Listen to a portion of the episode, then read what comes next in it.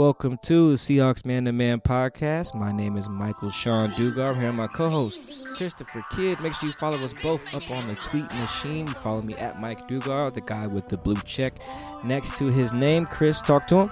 What is up, everybody? It's your boy Christopher Kidd. Be sure to follow me on Twitter at CKIDD206, and that's CKid206. Special guest with us today. Got a lot of good things to talk about. We have the homie Sam Gold. Uh, does a bunch of good film studies for us on The Athletic.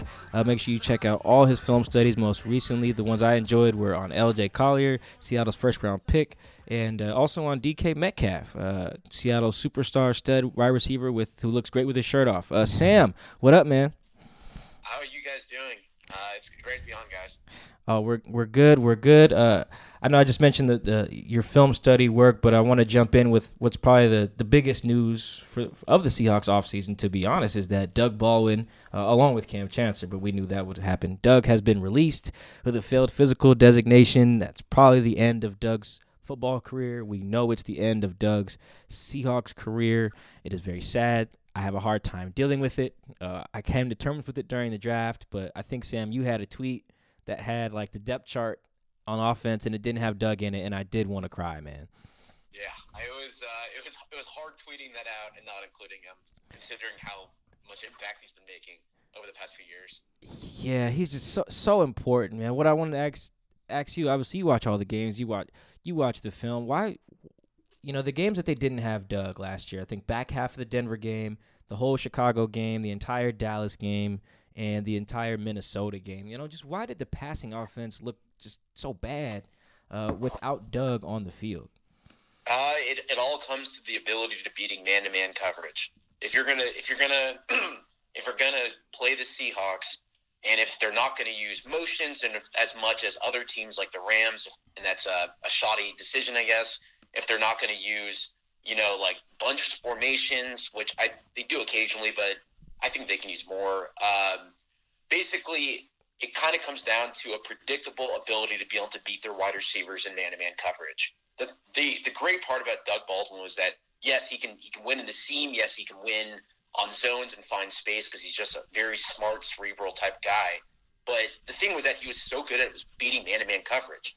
I mean, anytime a defense played like cover zero, which is you know your base all man coverage, no safety help. I mean, Doug Baldwin's going for six. It's, it was it was like clockwork, and it's being able to beat one on one is what makes defenses have to shift the zone, have to switch their coverages around. And that's the thing is that if, if you don't have a guy like that, then it's you don't need to shift off of man to man coverage. All you have to do is just make sure Tyler Lockett is covered. Then you just got to make sure like either covered or double covered.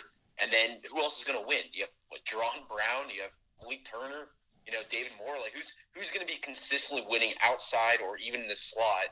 Um, you know, with with without somebody like a Doug Baldwin on the team. Now, the games that I just mentioned that they uh, they didn't have Doug, I think what they won two of them. They beat Minnesota, uh, beat the Cowboys, and then lost to Denver, and then lost to uh, the Bears. And they struggled in those games to throwing the ball, at least you know by the standards that they had in the other games. You know, do you think it'll continue to be a struggle now in 2019 when there's just no Doug at all?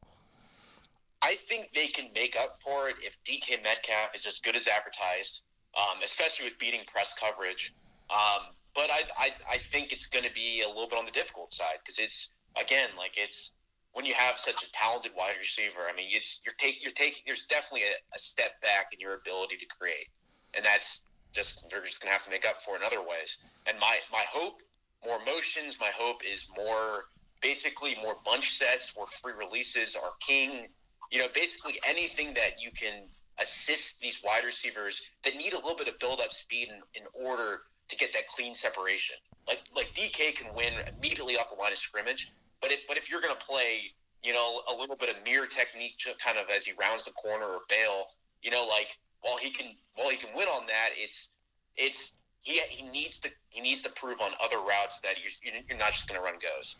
I want to dive into DK a little bit, but I got one more one more question about another receiver on the team, Tyler. Like he had a great year, hit the best year of his career last year, and I'm wondering how how will he be affected without Doug? Like, is he gonna? Is this a year like Tyler like steps up and becomes like true true number one, or is, you think he maybe takes a step back because you know there's no one else to take attention from the defense now? It's a great question. I mean, I just think that in this offense, with how, uh, I just think that in this offense, with how much they spread around the ball and the fact that they would have the lowest passing attempts in the league, I, I, I feel like I mean, I, I, feel like we're seeing his, we're seeing his his relative ceiling. I feel like, and that's not a Tyler Lockett uh, like diss or anything like that. That's just a fact of limited targets, uh, limited opportunity, limited opportunities, even without Doug. And it's just it's just a fact of this offense. I mean, it's a, gr- a great year for a Seahawks wide receiver is a thousand yards. Like a great year for like a Falcons receiver or like a Patriots receiver or you know one of these other uh, or the Chiefs or something, that's like 1,300 yards. It's all relative, but it's it's just the fact that I think I think we saw the max that I predict for Tyler Lockett, and this season was phenomenal. I never saw coming, and man, he crushed all my expectations. Got it. I do want to. We we did mention DK a little bit. His role at Ole Miss was very limited, and we saw in your piece you actually discussed a little bit about that and his role in route running. What do you think? How do you think the Seahawks will attempt to use him differently? What do you see? It's a good question. Um, as I said, as I basically broke down in my piece, uh, the main routes that he ran were basically it was a combination of goes, screens, comebacks, and some hitches where he basically sat underneath off-man coverage. Um, and I, I, I think they can open it up more. I, th- I think he's with the improved footwork I saw, at least from videos that were you know that were put online, I, I think I think you can see an increase in his ability to create on things like slants. Like I don't think he's ever going to be running like double moves or pivot and whip routes or anything that requires like um, like really good uh, lateral agility. But but I but I, I think I think that if you give him something where he can work an immediate release and then and then do a sharp cut like on a again like a slant or something like that. I I, I think he can still be pretty beneficial for this offense. Okay, and we know the Seahawks love to run the football. Will he be a strength in the run game? We don't. I mean, I'm not gonna sit here and act like I know a lot about his run blocking skills, but you look at his stature. You would think, oh, he can put a few corners, DBs on their butts. Is that something the Seahawks might try to use him for as well?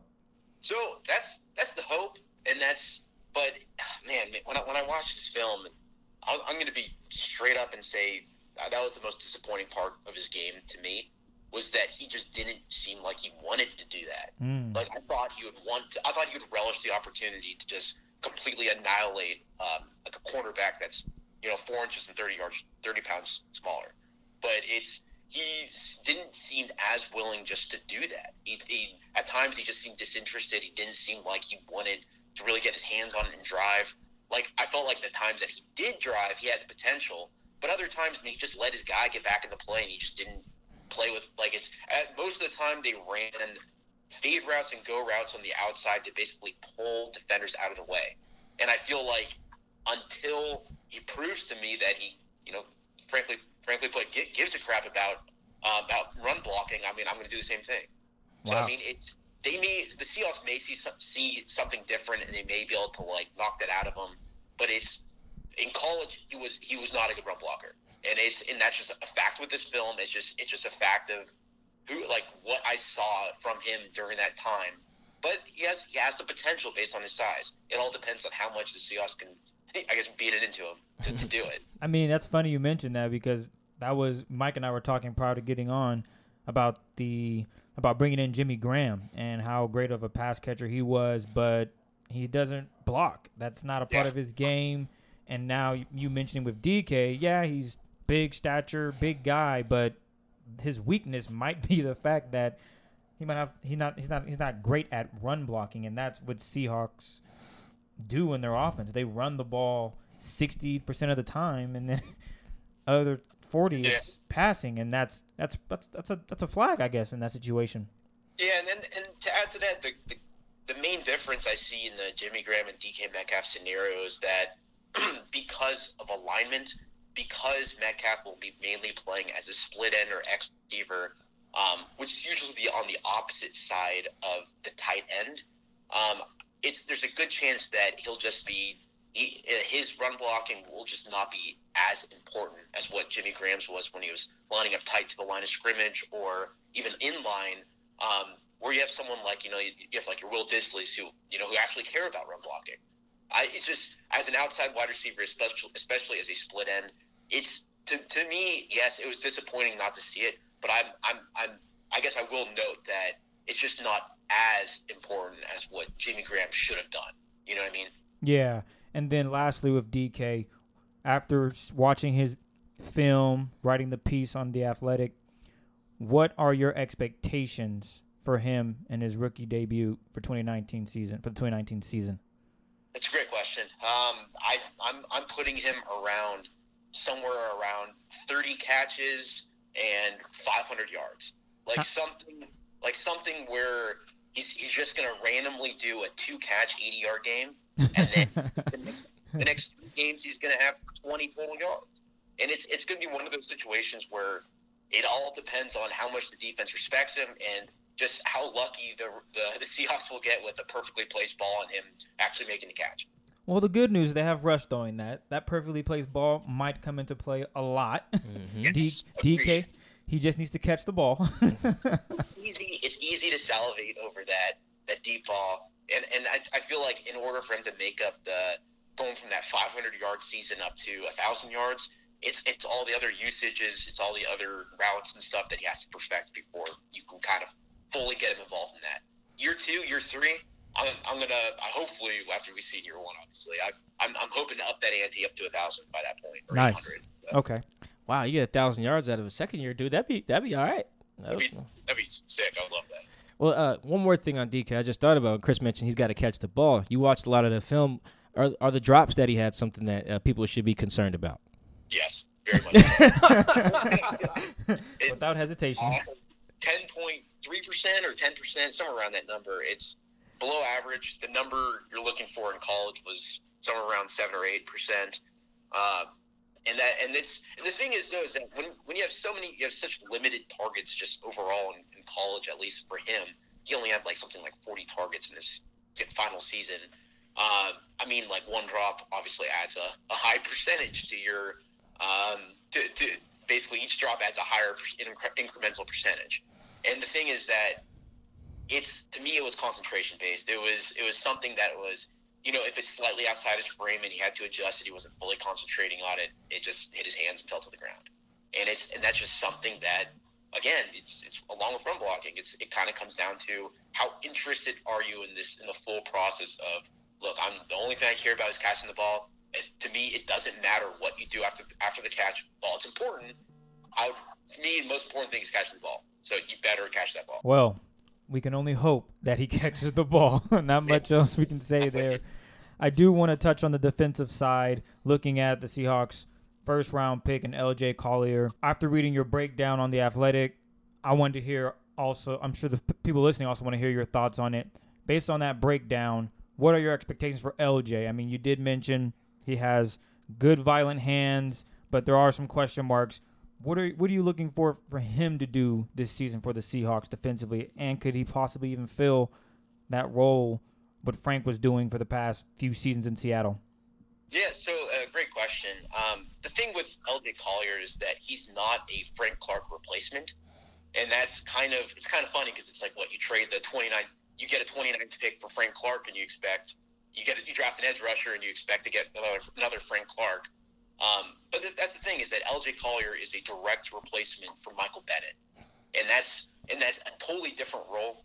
It's the Leo versus the five tech, and, and if you look at the Seahawks um, edge defenders in their roles, the five tech is more of a he, he can be more of a two gapping. He can be um, just lining up um, basically in order to control his side of the field, um, mainly as a run defender to hold to seal that edge, and then and then to disengage and get in the backfield.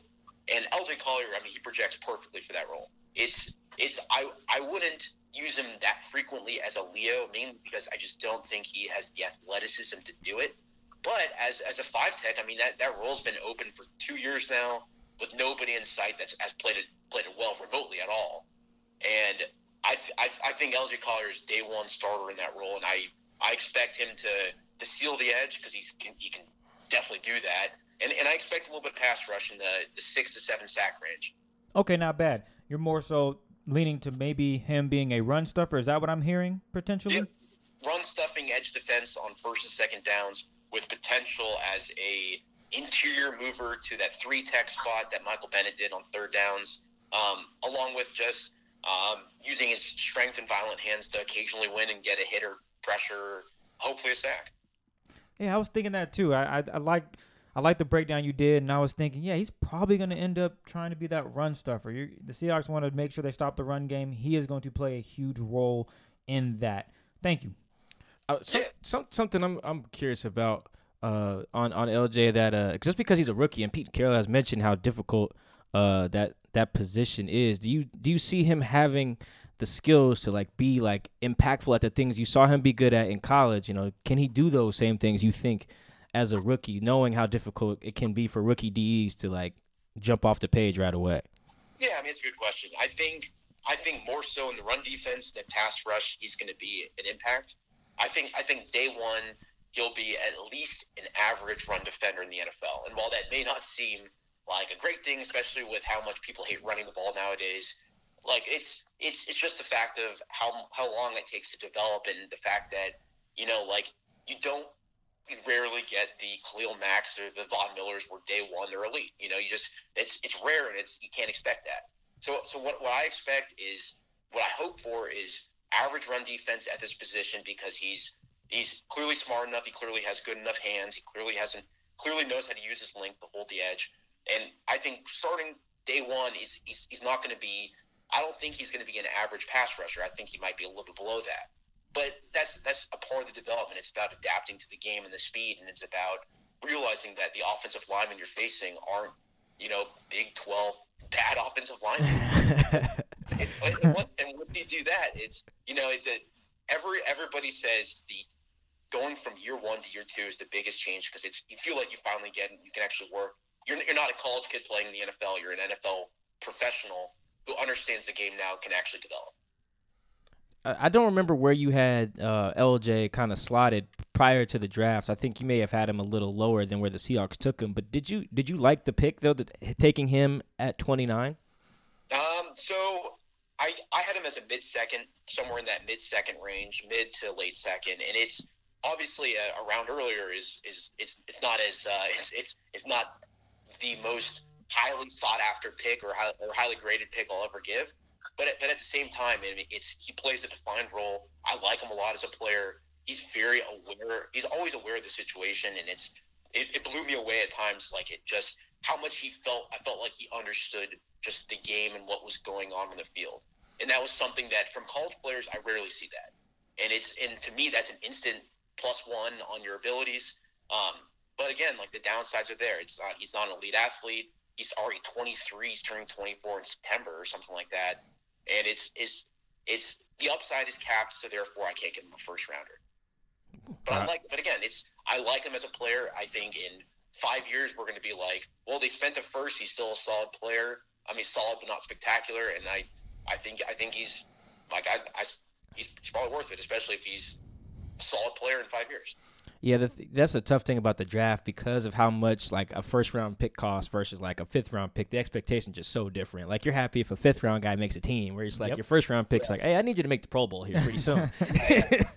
I'm with you. With you. Yeah, that's that that's tough on those kids. But hey, man, you got to produce. You are a professional.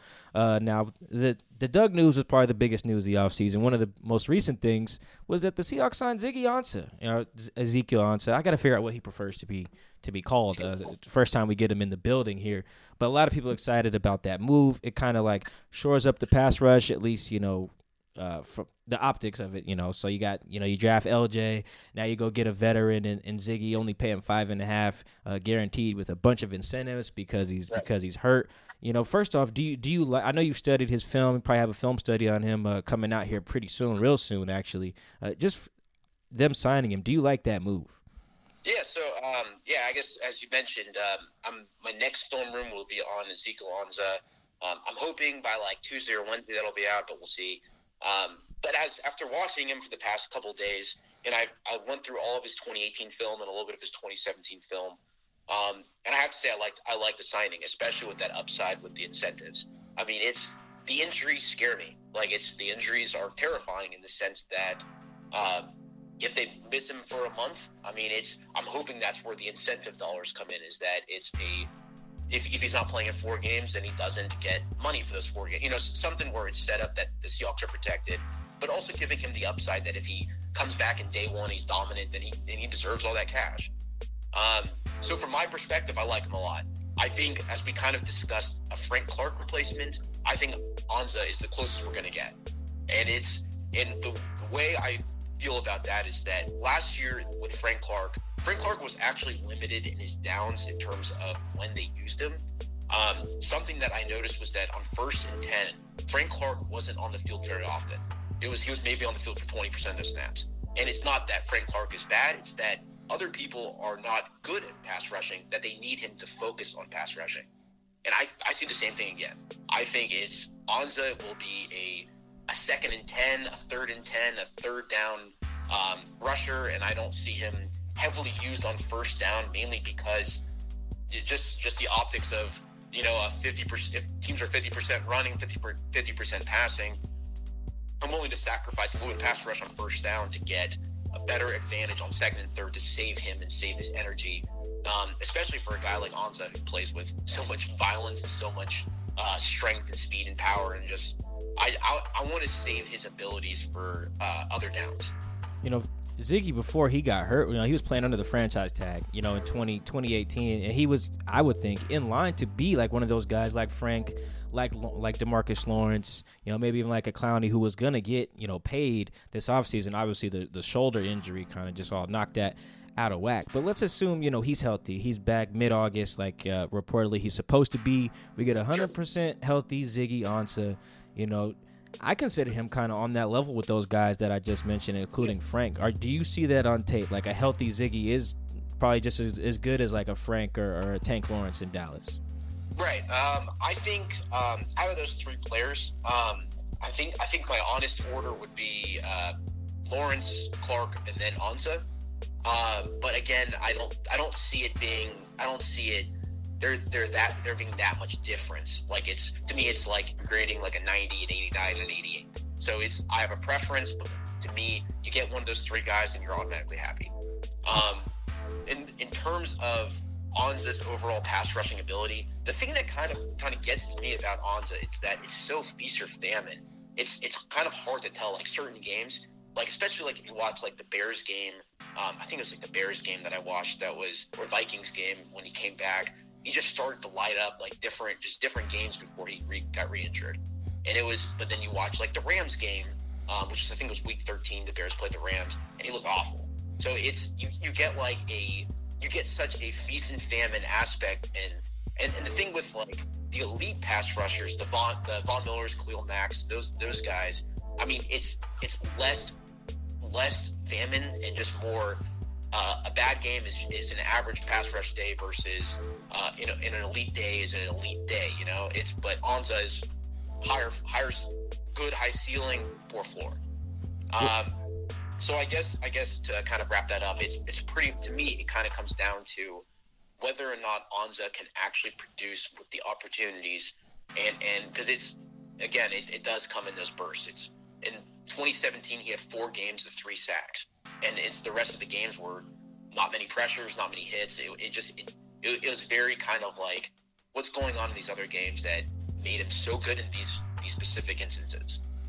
That's a good point. Yeah, I was looking at that too, and I had to write about him. Thank you. It was let's shout out Pro Football Reference here real quick. Uh, yeah, they came came back against Minnesota after being hurt. Yeah, real real active, and then yeah, that next game no QB hits at all. like so, yeah, that's just the very next week. So yeah, that is sounds a little bit like a what we're kind of talking about earlier with DK. Like a, uh, some days there's going to be like a bunch of home runs, and some days uh, yeah. there, there there there may not be. Is that kind of that a, yeah. a, good analogy there? Yeah, exactly. And that's and, and, and when I and when I look at it from this perspective is that you're only paying him thirteen and a half million dollars max if he crushes it. And, and so and so the way I think that the Seahawks are perfectly protected that this is a, a great deal is that if you're you know if they ended up if, if he plays say like a B plus season, uh, let's say they end up only paying him eleven million dollars, then I mean you're looking at eleven million dollars for him. You're looking at about two and a half million or two point eight for LJ Collier, and you still have another seven million or eight million left over for that you would have signed on Frank Clark. And it's and it's uh, well, well, I like Frank Clark a lot.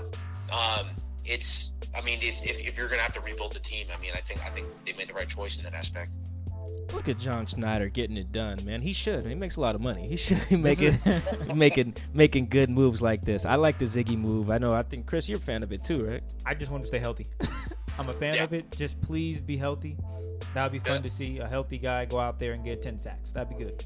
That'd be great, amazing. Yeah, man. They need they need some help. They really they really do. I like the I like the Ziggy move too. I'm gonna just call him Ziggy. I don't know which one he prefers, but I like the word Ziggy. Yeah. I think everyone calls him Ziggy. I think his name is Ezekiel, but people just call him Ziggy. Just like they might call you Dugar, or they might call Sam Gold. Oh, Yeah. Sam, do people call you Gold? Ah, not very often.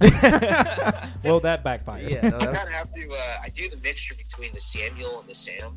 Like I think in in person, I, I I'm Sam. My name is Sam, but like in all my like all my writing stuff, I do Samuel, and it's like I still have to do like a double take. I'm like Samuel. Like, are you are you are you my dad? Like, What's and it? then then I realized like a moment later, I'm like, wait, when when, when did I ever say that my name is Sam or Samuel? You know what I mean? yeah.